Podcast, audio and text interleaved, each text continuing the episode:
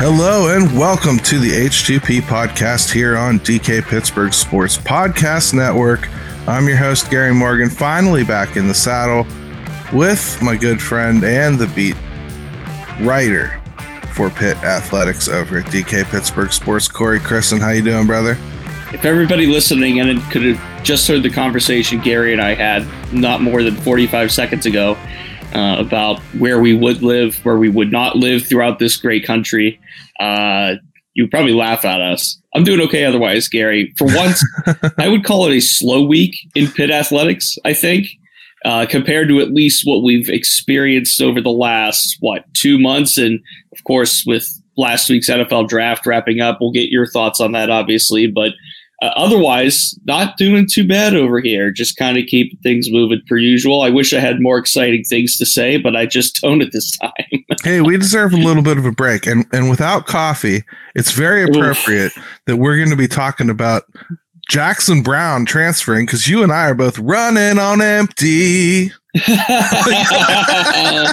Good job. Well so I mean, done. Jackson Brown transfers over from Cal. What do you think of that, man? It fortifies the offensive line a little bit. Does he step right in? It's a great question, and I like the move. First off, uh, essentially for both ways, right? With with the transfer portal coming in, Jackson Brown, former three star offensive lineman, he played at Cal last year you know, the son of a former Panther, Tony Brown. You know that name, and I'm sure those listening in know that name more than I do. I had to look it up to be completely fully honest with you.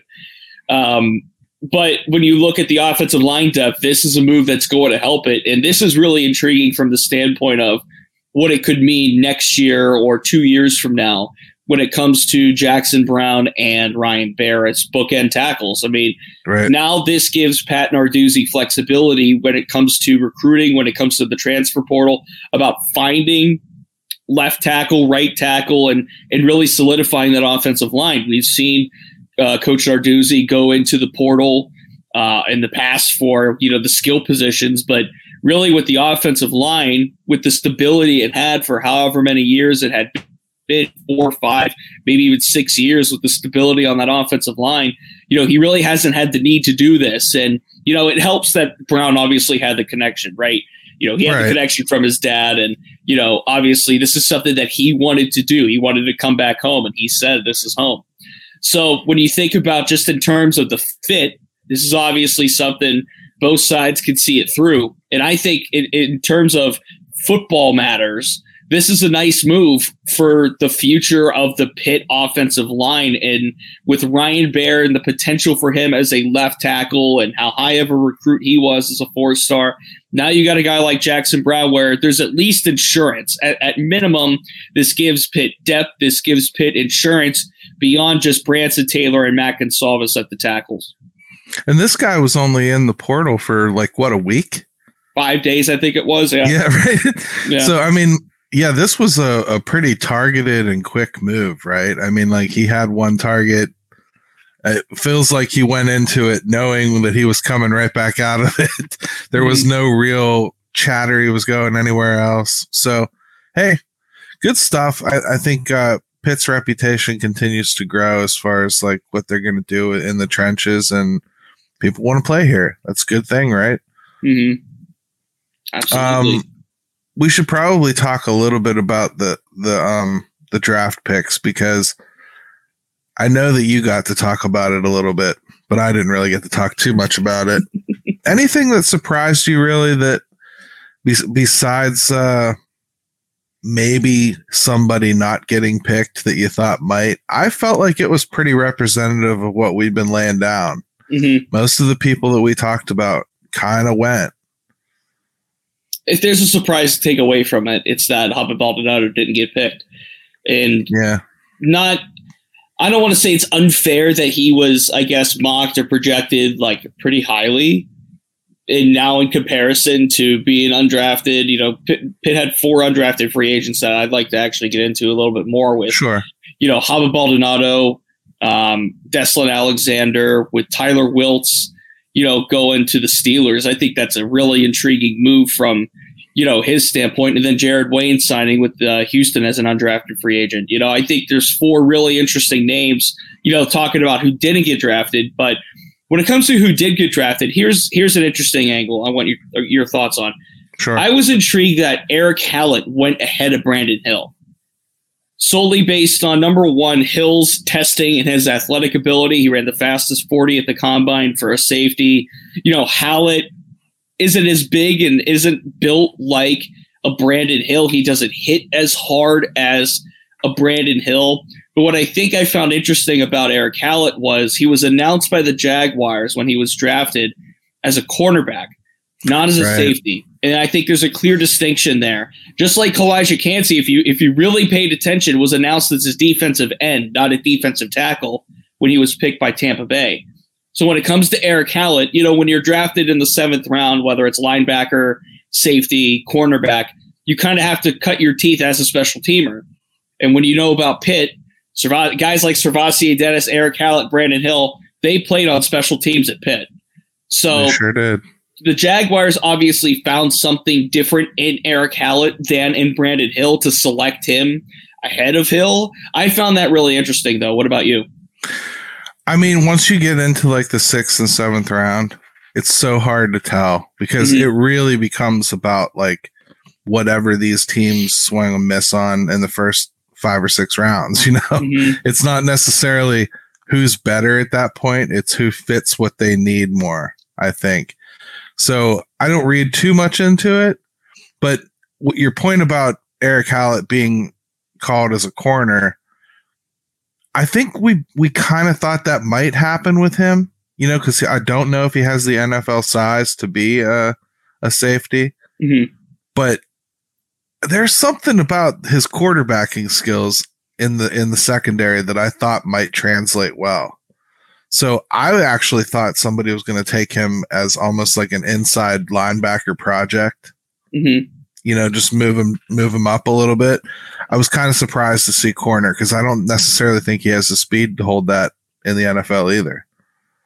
You know, and I think there's something to be said about his foot his football smarts and his his IQ, as they would say, right? You know, Hallett was more of the ball hawk between him and Hill, whereas Hill was more the run stopper. You know, sure. Erick Hallett was more adept and more skilled and more refined at defending the pass. And again, when it comes to like you said with fit and with team and just like teams taking flyers, you know, when you're drafted in the sixth and the seventh round, you're at that point not only looking to fill depth, you're looking for upside. You know, what is Erick Hallett's upside compared to a Brandon Hill? In fairness to Brandon Hill, you know, when you look at the recent track record with a Damar Hamlin, with the Jordan Whitehead, especially with those two, even in Avante Maddox, when you want to break it down, you know, Pitt has put not just corners, they've put safeties into the league as of recent, with a lot of draft picks going to play safety at the next level at a really decent level. So when it comes to Brandon Hill, I think there is potential for him, you know, to to kind of move out of that special teams first mold and maybe get some playing times as safety. I think this is more of a challenge for Erick Hallett because not only is it a, is it a position swap, he's a natural safety, but also, I think it's from the standpoint of he's going to have to not only learn a new position, he's also going to have to like kind of play it differently. And of course, he's not going to play outside cornerback. It doesn't seem that way, at least. If anything, he'd play more towards the inside of the field as a slot corner, as a nickel, right. you know, and a dime cornerback, which I think would be a role that fits him pretty well. Well, he's used to playing structured coverage, so it's mm-hmm. not like it's not like they're going to let him freewheel. And and you know, yeah, sixth round pick. There's no guarantee that you that you make a team, you know. So mm-hmm. let's let's not get too far ahead of ourselves about what he'll do. But I I think everybody that gets drafted from Pitt, as you already pointed out, they already know how to play special teams, so th- they tend to make themselves valuable pretty quick. You know, mm-hmm. most of them end up sticking for that reason. So as long as they're you know skill position, I think like the lines when you start getting drafted there, it's a little bit more okay, you have to make it now, right? Mm-hmm. So let's take a quick virtual break anyway, and then we'll come back here and uh, finish up talking about the draft a little bit.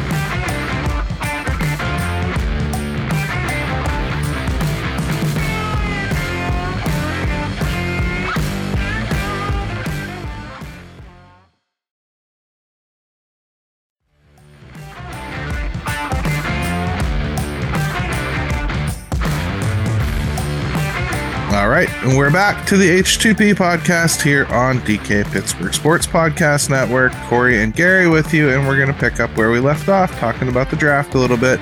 Because you brought up something really interesting to me, Calijah Kancey being called an edge um, lineman. I I don't know that he's got that in his tool bag. You know, I really don't. It's a much different thing maneuvering the interior of a line to put pressure than it is going around the outset outside edge. It takes a much different skill set to contain, you know, both the running game and to get around that edge. I don't know that I've seen him with that kind of skill set. What do you think? Do you think that that's ultimately something he can do, or does he really need to end up being like a interior in a four three?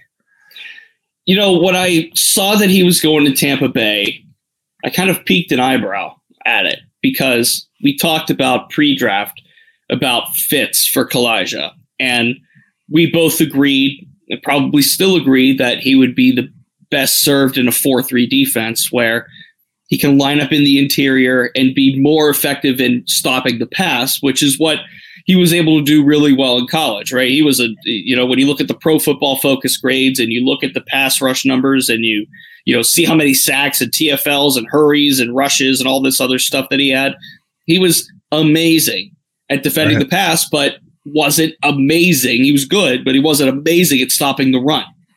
So when it comes to being a 3 4 defensive lineman, you know, that interior, you want somebody that's much larger, quite frankly, than Calijah is to plug up, you know, a gap, maybe even two in some cases, what the really yeah. good ones do. Now, Calijah just isn't that. So when the Bucs drafted him, that was he's not a Twinkie. Oh. Away, he's not a Twinkie or two away from it either. That's no, what a lot of people want to. A lot of people want to pretend he can just eat his way into it, but you can't. No, but when the Bucs drafted him, I went, "Oh, okay." And then I heard defensive end. I said, "Oh, okay." So there's clearly a plan that Todd Bowles has, and this is, you know, not far removed from being a Super Bowl defense, right? You know, right. with Todd Bowles, he clearly has a plan for Calijah. And one of the things we talked about pre-draft about Calijah was if he was going to go to a 3-4 scheme he would have to be a fit within that scheme in some way that's not nose tackle. In right. the way that I see the personnel around him at Tampa in Tampa Bay, you know, it's really intriguing with SirVocea Dennis going there as well, linebacker. But like with Vita Vea as a nose tackle, like he is a nose tackle. He he doesn't have to move to the outside to let Calijah get some snaps inside. Maybe he does, but maybe that just like is a is a pick to feed off of a Vita Vea in some way. Then Could you be. look at the linebackers, but then you look at the linebackers with the Lavonte David and um, and Devin White. You know, you look at those really skilled, athletic, rushing backers that just come at you, and is just another weapon on this defense. So when it comes to being an A three four defense, I think this could have been about as good as a fit as it could have been for Calijah. I, I mean, I'm happy for the kid. I think he's going to do great. I'm glad he got picked pretty high. You know, who do you think was the steal of the draft from Pitt's perspective? Like, who who do you think somebody just really got them early and or late? And my goodness, they're gonna step up and blow everybody's mind. I mean, you for know, me, it's SirVocea. No, I, I want to hear that. Well, I want to hear that one. I, I think Dennis at in the fifth round. First of all, I think he's going to be a special team star quickly. Uh, he's just got a motor on him, and if he stays healthy all camp, I think he'll solidify a spot just just from that alone. Mm-hmm. I also think that he he plays a position that I think the Buccaneers are ultimately going to have to move on from their starter pretty soon and and I could see him starting to eat playing time. So I think he'll probably make himself known this year. Yeah, I think there's there's potential for him to build in that defense. And he even mentioned in his, you know, post draft press conference, he did a Zoom essentially with reporters in Tampa Bay. You know, he said he studied Lavonte David and Devin White film. You know, he he likes these guys. He his dad, I think, was a Bucs fan. You know, he was wearing a Bucs jersey when SirVocea was doing his call. So I think that's a good place for him. You know, I think most people here would say what the Jets did in the fourth round, um, excuse me, in the would have been the fourth round. Yeah, it would have been the fourth round with Carter Warren, and then the fifth round with Israel Abanikanda. I was surprised, not that Izzy didn't go in round four. I was surprised no running backs went in round four you know, that's kind of like the time you start day three of the draft. That's kind of the time where, you know, you start to see a couple go off the board. None of them went in round four, and then Izzy gets picked, you know, by the Jets in round five. And I think the value for the Jets and grabbing a backup running back, not just that he's 20 years old, he's a, he was the youngest player in the draft, not just that he is a Brooklyn native and he's coming home to play football. Those are all great. But from a system fit and from looking at who he's backing up standpoint, I think this is a no brainer fit for Izzy. You know, you get to back up Breece Hall, a guy that in the pre draft world, in the comparisons world, that's the guy who Izzy was getting compared to was Breece Hall because of his speed, because of his burst, because of just his shiftiness in some settings. There is obviously concern with Izzy. I don't want to say concern because he's still 20 and like developing, but like he, his game just isn't as refined as maybe like a Bijan Robinson, who's obviously an athletically gifted human, you know? Sure. But, but there's a difference between what Izzy and maybe a Jahmyr Gibbs. You know, there's just a couple of things that Izzy is missing from his toolbox. And the fact that he gets to go to the Jets and be a, backup or even a third down back behind a Breece Hall and along with the Michael Carter. He gets to join Carter Warren, which I thought that was interesting too. That Carter Warren was the second Pitt player picked and not Izzy. You know, Carter Warren yeah. getting picked on day three to start off with with you know getting getting to be the left tackle that the Jets go for, and you know his story in, in and of itself is incredible as well. But I think Izzy going to the Jets is a long term investment for that position for not just the Jets, but I think also for Izzy to kind of settle in, get to work. He doesn't have to feel pressured to start right away. He can return kicks for them if they really need him to. So he's going to be a gadget weapon. He's going to be something for that team. I just don't know what it is, but I think he's like an instant impact. We'll see the field day one type of player. If if Calijah's one, then I think Izzy's two in that regard from this draft class. I, I like Izzy. I I think he's a talented player. I, I'd love to see him do well. The Steelers screwed the Jets into having to take Carter Warren, like uh, when they did, because uh, that he and Belichick helped the Steelers skip uh, the Jets to take their offensive line choice. Out well, that was a Belichick hands. move.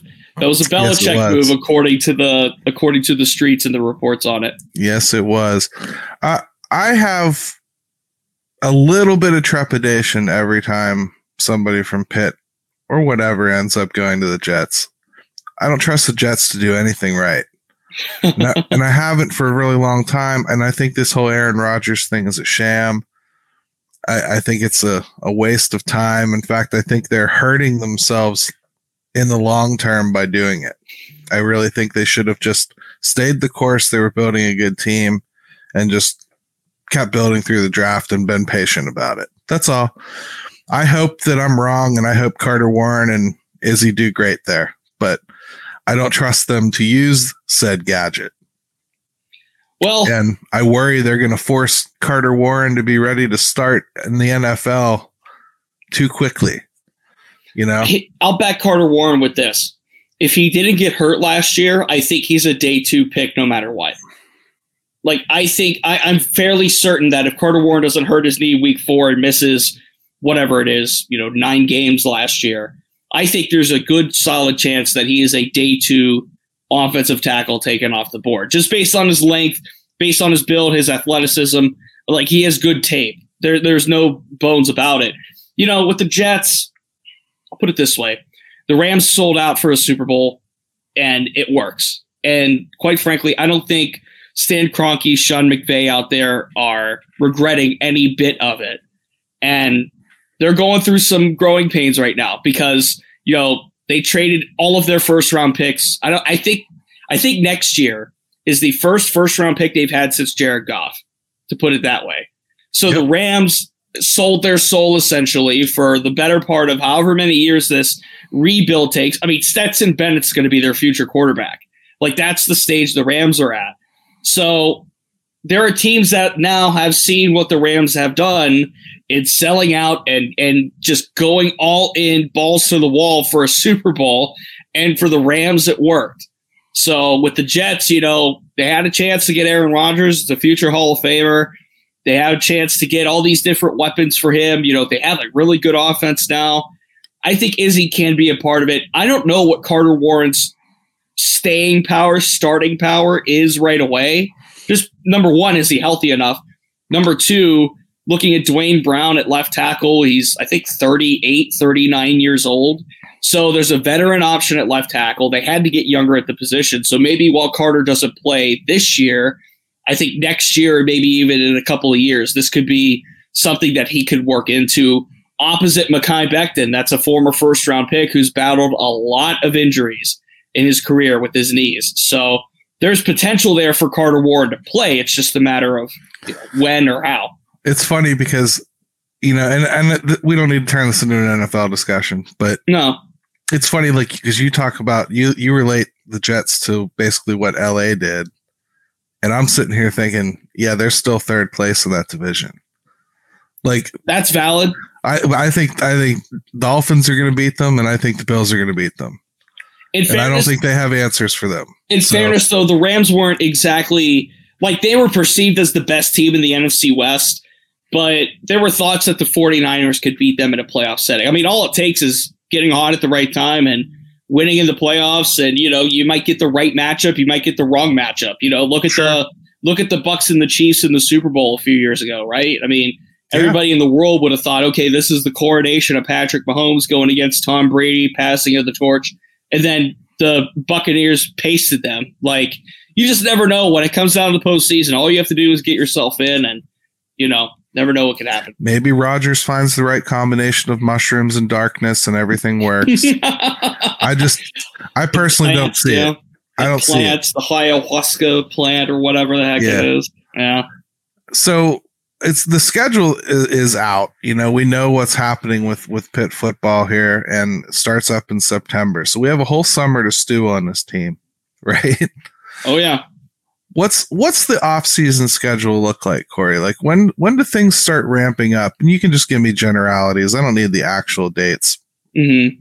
Yeah. So a spring ball wrapped up, right? It's kind of like the end, if you will, because technically speaking, we're a summer, you know, we're getting close. If not, we're in already. I don't know. I don't remember school schedules. I'm removed from that. You know, summer break, right? You know, so you know, yeah, they're in summer break home. now. Yeah, so players are home. Players are scattered across the country. They're doing their own workouts. So really, the next thing that's on the calendar for Pitt football is is fall camp, summer camp.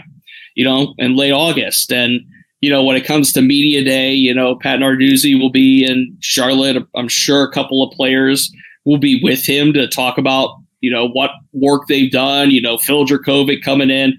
You know, that's really the next step. Just try to get to fall camp, stay healthy over the summer, uh, get your workouts in. Maybe put on. Some people have to put on weight. Some people should lose weight. I'm one of them.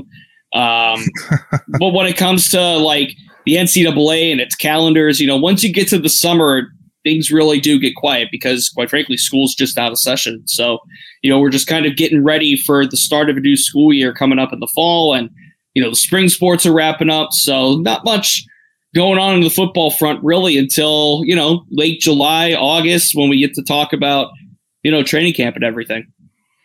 Hey, so that's a good place to end, I think, man. Unless you got anything else to add. Um, we should take another break, and I think what we can do and I think this will be an interesting point of discussion. It'll be a brief discussion. I think we could talk about Pitt basketball in the vacuum of what are the next steps for this team, and can this team replicate what this old team just did? And I say old team by the fact of the NCAA tournament team. We'll explain that. Let's take a break. I'll throw it to break this time. Sounds good. We'll be back for a third segment right here on the H2P podcast.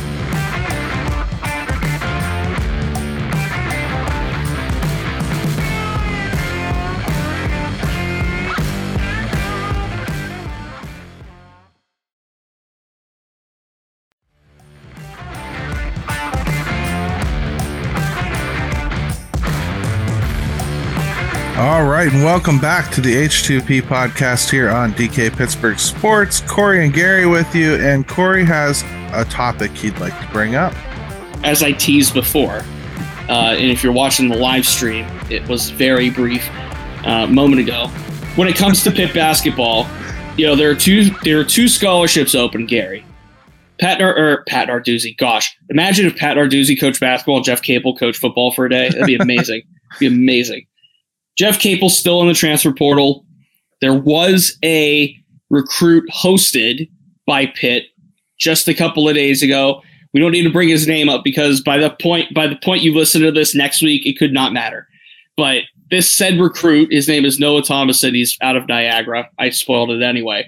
Is supposed to commit later this week as we record this. We're on Saturday, May 6th. I believe he's supposed to commit on the 10th. So there's a there's a prospect. Jeff Capel's still looking. He's looking to fill voids from this team. You know, we have seen Zach Austin commit. We have seen Ish Leggett commit sign. You know, when it comes to having to replace guys like Nelly Cummings and Jamarius Burton and company, the seniors that left after helping quickly rebuild this into an NCAA tournament team, you know, I'm curious on your thoughts on this, Gary, on team composition from that standpoint. You know, we talked about Ish Leggett in the in the sense of a Jamarius Burton. We talked about Zach Austin as a really athletic swingman that could get out, but right now I think Pitt's lacking some three point shooting. As the team sits right now, do you think there's enough to get back to that level Pitt was at? And I'm not talking about winning two NCAA tournament games. That that thing just kind of happens. But maybe even just getting back to the NCAA tournament. Do you think that Jeff Capel's building for the potential to get back there again? Do you think it's there right now? I I like it. It kind of depends on the deployment. You know, I I feel like he may be forced into finding a way to get the twins more involved uh, because I think Fetty's going to take almost all their playing time. I really do. Mm-hmm. I think Fetty's that good. So to me, that that's going to be the interesting part, and I'm kind of hoping that's not where they go for their three point shooting because I like them, but I'm not 100% sure that works long term. We'll see. I don't know if they handle the ball well enough to, to be out there as, as often as they should be. I, I don't know. I like it overall. It's so hard in comparison to look at Duke and, and think that you know, they're even going to hang in there. Um, Duke but, looks really scary right now on paper. I mean, oh can they goodness. finish like top five in this in this conference? I think so. Mm-hmm. And I think that's a fair place to kind of target being. And you know what? North Carolina doesn't worry me if I'm a Pitt nah. fan. We saw that last year. Like North Carolina, Armando Bacot, Federiko handled Bacot, you know, and North Carolina is losing some pieces from even last year's team. So not much to worry about when it comes to the Tar Heels. You know, when I think of what Jeff Capel needs in, in terms of just like a missing link for this next team, I think he needs another three point shooter. And I think that's like the one thing that should come off the list this summer, one way or another. Whether it's getting, you know, a high end, like dynamite punch you in the mouth recruit, or even if it's just a depth option and someone that is just a three point specialist. Like, I think somebody else, and I think that's the key word, somebody else that needs to, you know, fire a three every here and then, or help Blake Hinson out, or help spread the floor. You know, I don't mind the Diaz Graham twins, the three as Grahams, if you will, but I don't need to see it more than twice, three times, four times a game at the max. Maybe they develop over the summer. You know, there's sure. still a whole off season of development. I was just curious about your thoughts on the current standing of the roster and maybe what you think what else Jeff Capel would need to go in for. I'd like the- somebody somebody else that can handle the ball like a point. Um, if only because we're throwing an awful lot of trust at a kid that I don't necessarily think has earned any any trust. Um, mm-hmm. I, am don't get me wrong. I, am not saying he doesn't have the right to play or anything, or, or or they should just cut ties with him. But I don't like pinning all my hopes on him being the sole point guard. First, he's never played the NCAA. I, We're talking about Dior Johnson, of course. yeah, I don't know that he's going to be good. I mean, he might be. He should be. that. They think he should be, but until you get them on the paint, you don't know. And and I think I'd like to see just have another ball handling option, and it'd be great if that ball handling option could shoot threes too. Mhm. You know, um, that to me is what I would target is a point guard. I think the potential for Ish Leggett is interesting because he only shot 32% from three at Rhode Island. He Yeah. wasn't he wasn't a sharpshooter by any means. But when I look at his tape and I look at kind of his game, he reminds me of a Jamarius Burton, like we talked about when he first committed, and like I mentioned earlier. You know, he's a guy that could get in the paint, he could, sh- he could create shots, he could facilitate, he could pass out, and I think that he's going to fill that role. Now, looking at the Zach Austin, he's not a sharpshooter either, but he's a very athletic wing. And he's going to be able to give Jeff Capel flexibility in his front court. So as of right now, the front court is, is sewn up, right? With Federiko, the twins, Blake Hinson, Zach Austin. I mean, right there, there's five in the front court alone. And then you add a Will Jeffress who's coming back, of course, you know, from his foot injury and his foot surgery. So there are options in the front court. The back court is the thing that concerns me the most.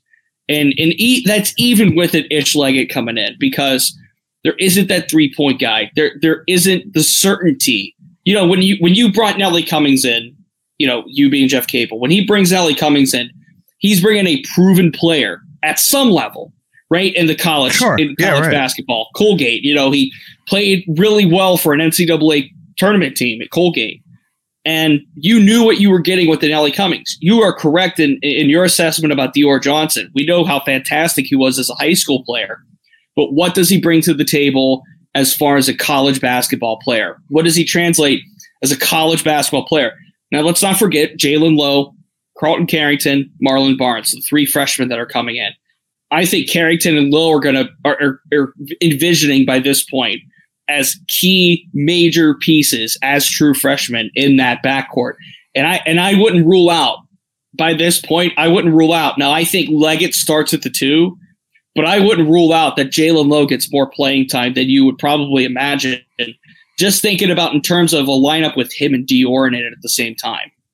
Yeah, anything's possible like that, Corey. I think for me, I just I, I feel like the way that they want to run this offense, that point guard needs to be a mature person. And they at least need to have a mature option to go to. That's why I, I specifically say via the, the the portal is how I would try to fill that because I want somebody that's done it before. Ish might be that guy Mhm. but I from what I saw, and it was brief, I didn't think he handled the ball well enough to be a, a true point guard. You know, that said, I've said the same thing about Jamarius Burton. You know, last Mhm. year, so and I certainly trusted him to handle the ball. So I don't know. I'm just saying I, I have a little bit of a, a wishy washy feeling just because I don't know what to expect from Dior, and it's I haven't seen him play you know and and i think I, i'd really like to see a little bit of that before i i kind of feel good about it but all in all i think the composition's there that they could probably finish top third of that that league and i, I think that's certainly better than where pitt has looked like they were going to land in the past right hmm At least in the Jeff Capel era, you know, it's a good feeling to have going into the offseason and hopefully, you know, they're just a piece or two away from that, Gary. Hey, for for not having much to talk about this week, we found a way to talk about quite a bit for a half hour. So hey that's the way it is man good stuff this week, Gary. yep hey that's how you end the show h2p